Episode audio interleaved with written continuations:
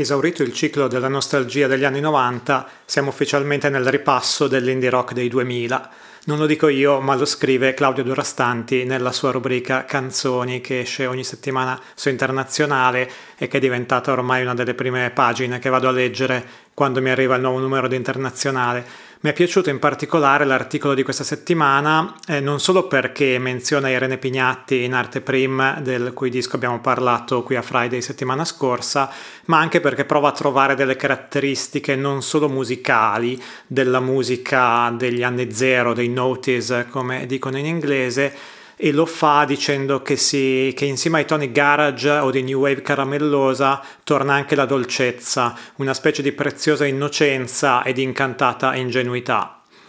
Ecco, è difficile per me parlare di revival degli anni zero perché è la prima volta che si parla di un revival di un periodo che per ragioni anagrafiche ricordo molto bene, quindi mi viene il dubbio se io e anche insomma il resto della redazione di Friday, Marco e Andrea, che hanno la mia età, eh, non, non, ci facciamo un po' influenzare da questa cosa e magari andiamo a preferire nella musica nuova che esce eh, adesso quella che in qualche modo un po' si rifà eh, di più a quel periodo, a magari a scapito di altra musica nuova che va in direzioni diverse e potenzialmente più interessanti. D'altra parte, se davvero c'è questo revival, forse eh, vedendo il bicchiere mezzo pieno è un buon periodo per noi per provare a raccontare la musica nuova anche sulla scorta dei ricordi de, di quello che, che era successo proprio a inizio degli anni 2000.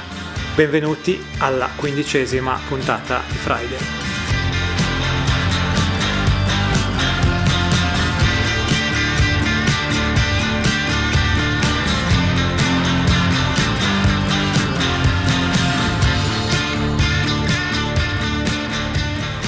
Cominciamo con un disco che di anni zero ha, direi davvero poco, ma che è decisamente il disco della settimana e un disco di cui si parlerà abbastanza a lungo e che ritroveremo, ne sono abbastanza certo, anche nelle classifiche di fine anno, anche se siamo ancora solo a gennaio.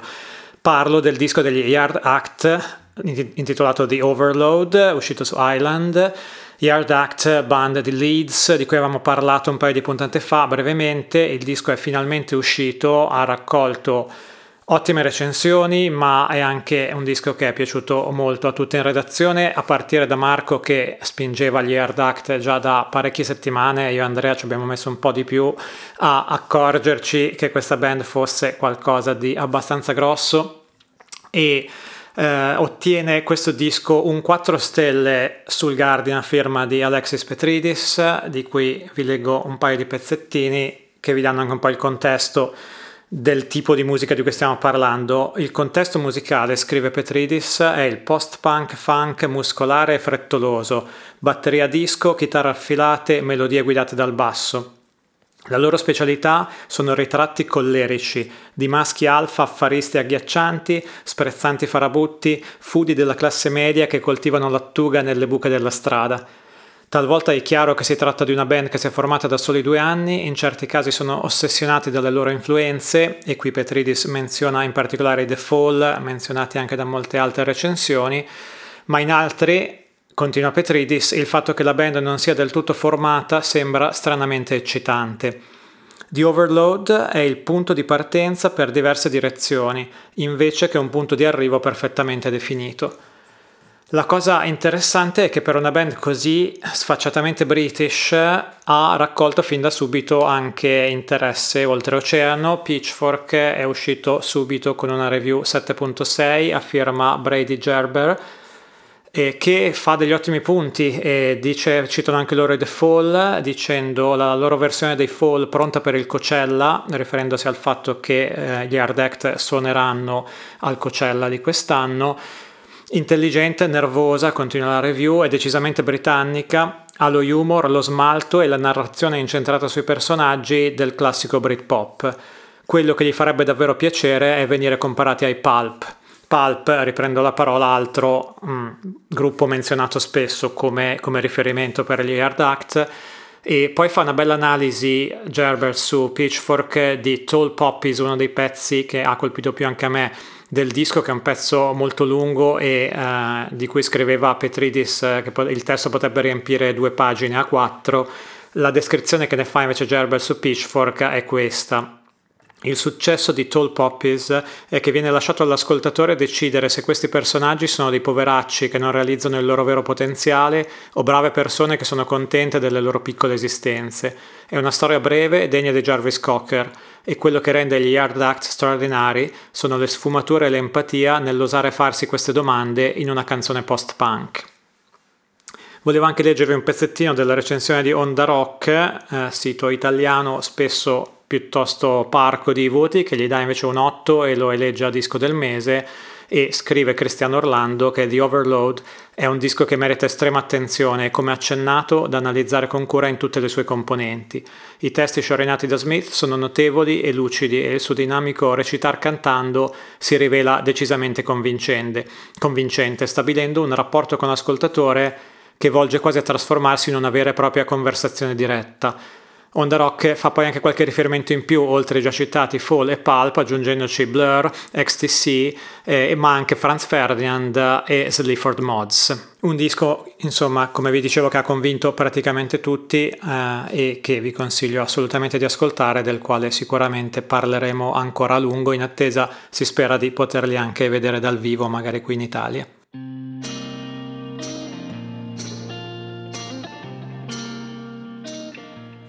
Non c'erano tanti altri dischi usciti ieri, venerdì 21 gennaio, che ci avevano convinto, insomma, in redazione, e, ma siamo andati quindi a pescarne uno che magari avrei, che anzi che inizialmente avevo snobbato ma che, eh, che, poi andando a scavare un po' meglio mi è sembrato invece molto interessante che è quello di Jana Horn intitolato Optimism artista texana che non conoscevo eh, che è stata recensita su Pitchfork da Jason Green con un voto di 7.5 e mm, la recensione appunto all'inizio non l'avevo neanche letta e poi invece eh, ho notato alcuni riferimenti interessanti e mi sono sentito il disco che a me ha ricordato per alcune cose Hand Habits e, e poi mi ha fatto venire proprio questo, questa Madeleine che non riuscivo a capire che alla fine ho capito che mi ricordava i Soda Stream quindi qua parlando di nostalgie e memorie dei primi anni zero il gruppo australiano che aveva questo approccio un po' simile secondo me al folk super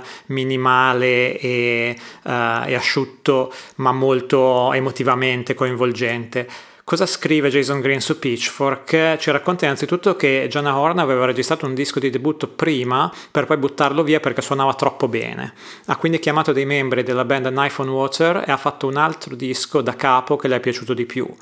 In questo la musica è semplice in maniera audace e in questi spazi qualcosa cresce e poli- prolifera, la sua mente da scrittrice che passa attraverso le fessure degli arrangiamenti.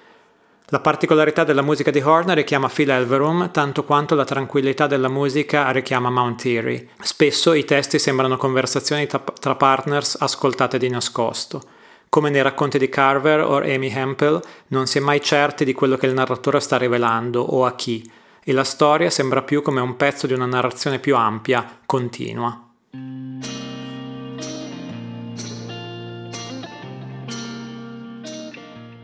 Come terzo disco abbiamo scelto di segnalarvi il nuovo album di Ludovico Einaudi, pianista e compositore che negli ultimi anni ha fatto anche parecchie cose che andavano oltre il piano solo, ma è tornato dopo molti anni con questo nuovo disco Underwater a fare un disco di piano solo che mi ha riportato anche qui molto alle atmosfere dei suoi primi dischi e di nuovo parliamo di dischi dei primi anni zero e in cui secondo me erano insomma i dischi che a me erano piaciuti di più di Einaudi, poi avevo un po' smesso di ascoltarlo, nel frattempo è diventato una superstar della classica contemporanea che fa tipo serate eh, a Londra ma anche a Milano e altrove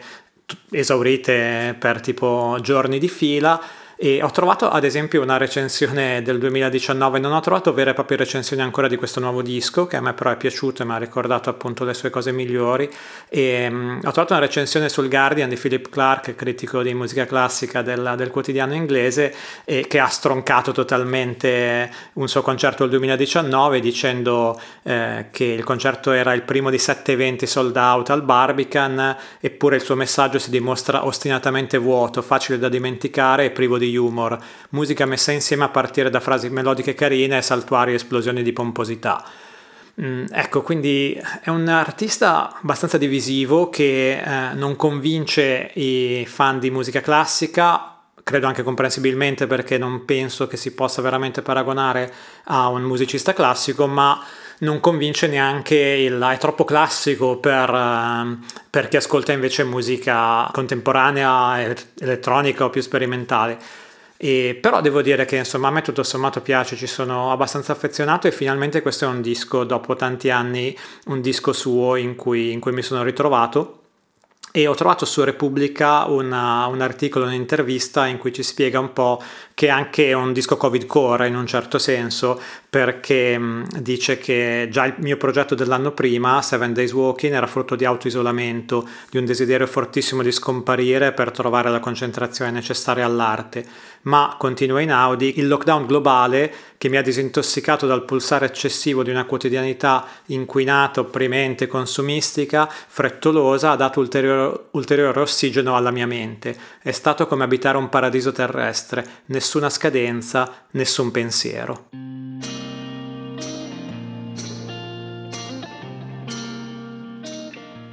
Il recupero di questa settimana è invece un disco uscito settimana scorsa e che c'era colpevolmente sfuggito perché è anche il primo disco della nostra rubrica amata Italiani su Pitchfork Italiani su Pitchfork è ovviamente la rubrica di musicisti italiani che riescono a raggiungere il risultato di una recensione positiva o negativa che sia sul magazine americano. L'anno scorso ce l'hanno fatta solo in tre, Andrea ha un bellissimo spreadsheet che compila da anni e l'anno prima sette in realtà, quindi diciamo che in media siamo sui cinque, abbiamo già il primo del 2022 e si tratta di Panoram l'ha scoperto Andrea anche stavolta e lascio raccontare a lui qualcosa di più. Allora, Francesco, ti dico subito che io non avevo idea di chi o cosa fosse Panoram prima di aver letto un tweet di Francesco Farabegoli, che salutiamo, che alla fine della settimana scorsa riprendeva il pezzo di Pitchfork sui dischi della settimana, dove accanto a nomi grossi come Cat Power e K-Twigs, che abbiamo coperto settimana scorsa anche qui a Friday,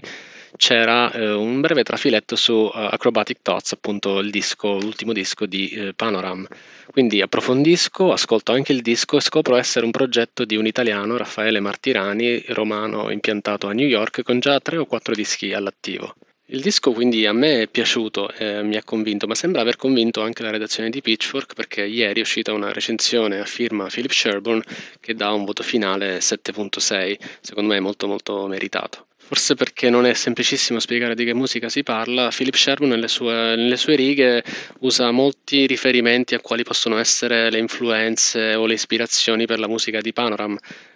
Si va da Fixed Twin ai Birds of Canada, da Eric Satie a My Bloody Valentine, appunto un ampio spettro di riferimenti che si trovano effettivamente nel disco ad un ascolto abbastanza attento. Specifica anche bene Sherburne che non si tratta di una musica elettronica troppo seria o troppo che si prende sul serio, anzi usa, usa un, un, termine abbastanza carino, spiega che nel mondo di Panorama la distanza tra l'estasi e una risetina è di pochi neuroni. Dice anche che eh, i riferimenti nel disco sono tutti originari dai classici suoni della chill out degli anni 90, ci sono un sacco di synth spalmati,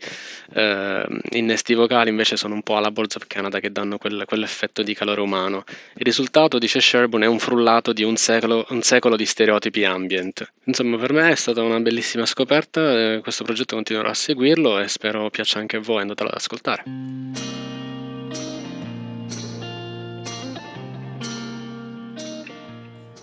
Marco invece mi ha girato un pezzo molto interessante uscito su The Line of Best Fit e intitolato La rivoluzione musicale catalana guidata dalle donne. È un pezzo piuttosto lungo, un focus sulla musica catalana che cerca anche di analizzare eh, il successo di queste artiste femminili all'interno del contesto eh, della Catalogna e mm, dicendo ad esempio che la capitale Barcellona ha più volte superato altre città come laboratorio di sperimentazione, dai club iconici come Razmataz ai festival famosi a livello internazionale come il Primavera Sound e il Sonar, ma anche i meno noti Vida e Curiglia. È una città dove il fascino per l'avanguardia ha storicamente impregnato sia i suoi cittadini che i suoi creatori, con un significato speciale per gli artisti e un microclima modellato da una forte storia di musica dal vivo.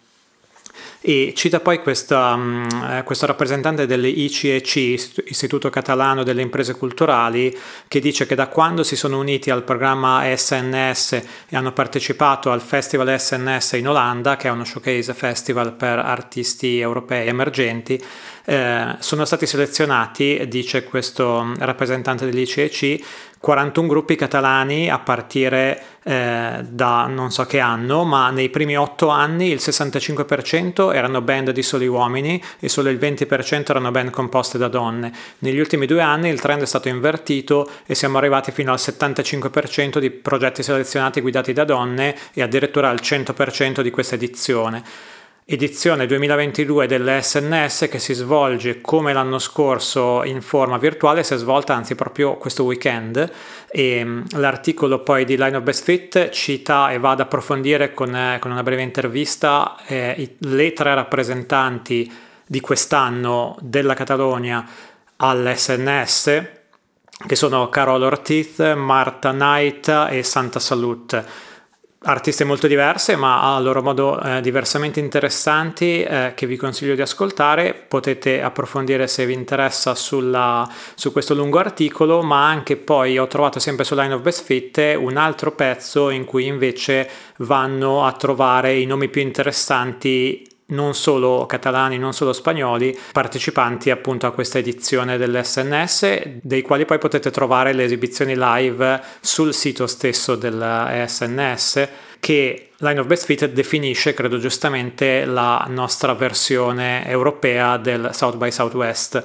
e la quota italiana di quest'anno aveva peraltro parecchi artisti interessanti a partire da Io sono un cane e Marta Del Grandi di cui abbiamo parlato spesso anche qui a Friday ma vari altri nomi che non conosco tra i quali ad esempio Shunagi rapper cresciuta a Roma ma ora residente a Londra che a me è sembrata molto interessante. Gli altri non ho ancora fatto in tempo ad ascoltarli ma probabilmente lo farò. E mi ha fatto anche pensare questo articolo che, eh, che forse c'è proprio anche un problema qui in Italia nel, eh, nell'andare a promuovere e inseguire questi, queste artiste che abbiamo anche da noi se eh, sull'essenziale invece eh, è uscito proprio settimana scorsa un articolo intitolato La riscossa delle giovani musiciste, ma che si fermava purtroppo a citare artiste della, dell'indie pop un po' più sanremese come Ariete U eh, che, che, suoneranno questo, a questo Sanremo e, e Laila Labash e Big Mama che invece non ci saranno ma comunque fanno riferimento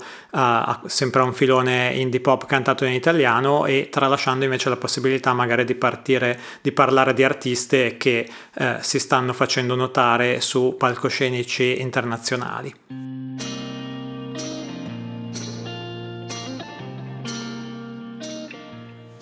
Un giro a vedere i singoli nuovi usciti questa settimana, i nuovi album annunciati a partire da quello di Daniel Rossen dei Grizzly Bear che annuncia il suo primo album da solista e che uscirà su Warp ad aprile e Andrea in particolare è molto entusiasta e anche se non, non mi ha mandato un messaggio audio però mi ha scritto un lungo appunto per assicurarmi che io ne parlassi bene e citassi tutte le cose importanti. Il singolo che anticipa il disco si intitola Shadow in the Frame ed è una marcia su arpeggi alla chitarra classica con un crescendo che include anche uno sfondo di fiati e potrebbe piacere, dice Andrea, a chi ha gustato l'ultimo disco dei Fleet Foxes. Non è chiaro se questo nuovo lavoro solista preannunci anche uno scioglimento o una pausa per i Grizzly Bear, visto che già nel 2020 Ed Droste aveva annunciato che lasciava la band. Molta attesa anche per il nuovo disco di Jannik Wall, musicista norvegese, eh, quale, per la quale siamo già al secondo singolo, ma mi pare che non avessimo parlato del primo.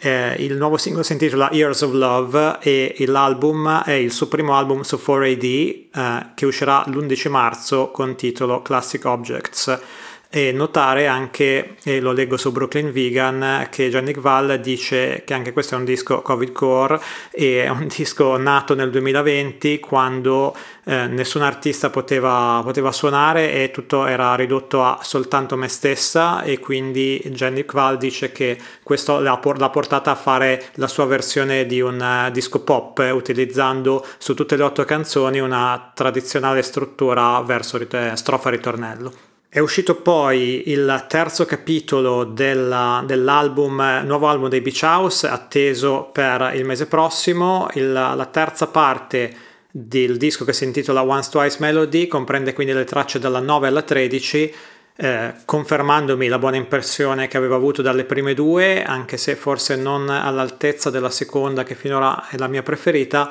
ma sicuramente si sta formando un disco interessante e con questo formato molto innovativo di farlo uscire a quattro pezzi alla volta, mancano solo le ultime quattro tracce e avremo l'intero, l'intero disco appunto il mese prossimo. Altri singoli da segnalare, quello di Niluferiania, artista inglese che torna dopo il successo del suo disco Miss Universe del 2019, annuncia un nuovo album per il 4 marzo intitolato Painless e fa uscire un bel singolo che si chiama Midnight Sun. Due segnalazioni infine di artisti un po' meno noti, eh, uno è il duo di Liverpool King Hannah che ha rilasciato il singolo Big Big Baby eh, e annuncia l'album di debutto su City Slang il 25 febbraio, quindi tra un mesetto circa, che si intitolerà I'm Not Sorry, I Was Just Being Me. È un pezzo che mi ha abbastanza colpito, ma soprattutto Marco ha detto che questi faranno strada secondo lui e visto che l'ultima volta che l'ha detto si parlava degli Hard Act, io non posso esimermi insomma di segnalare stavolta questo singolo e vediamo se ci azzecca anche questa volta Marco. Infine, nuovo singolo per gli italiani Semon Tigre, duo collettivo un po' misterioso che aveva fatto parlare di sé molto bene con i primi due lavori, l'ultimo era del 2019, è uscito oggi un nuovo singolo intitolato Twist into Any Shape, che secondo Sentire Ascoltare è anche una programmatica dichiarazione di intenti.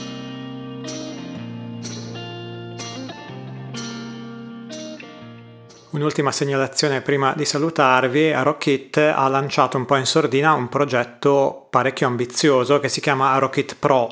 Rocket Pro è un abbonamento praticamente mensile eh, con due differenti fasce di prezzo dedicato ai musicisti. Praticamente abbonandosi a Rocket Pro si hanno dei vantaggi che non si hanno come utenti normali di Rocket, ad esempio si possono vendere più di tre prodotti sul proprio shop online e su Rocket si può promuovere la, la musica sulla pagina Instagram di Rocket, farla ascoltare attraverso le loro radio e playlist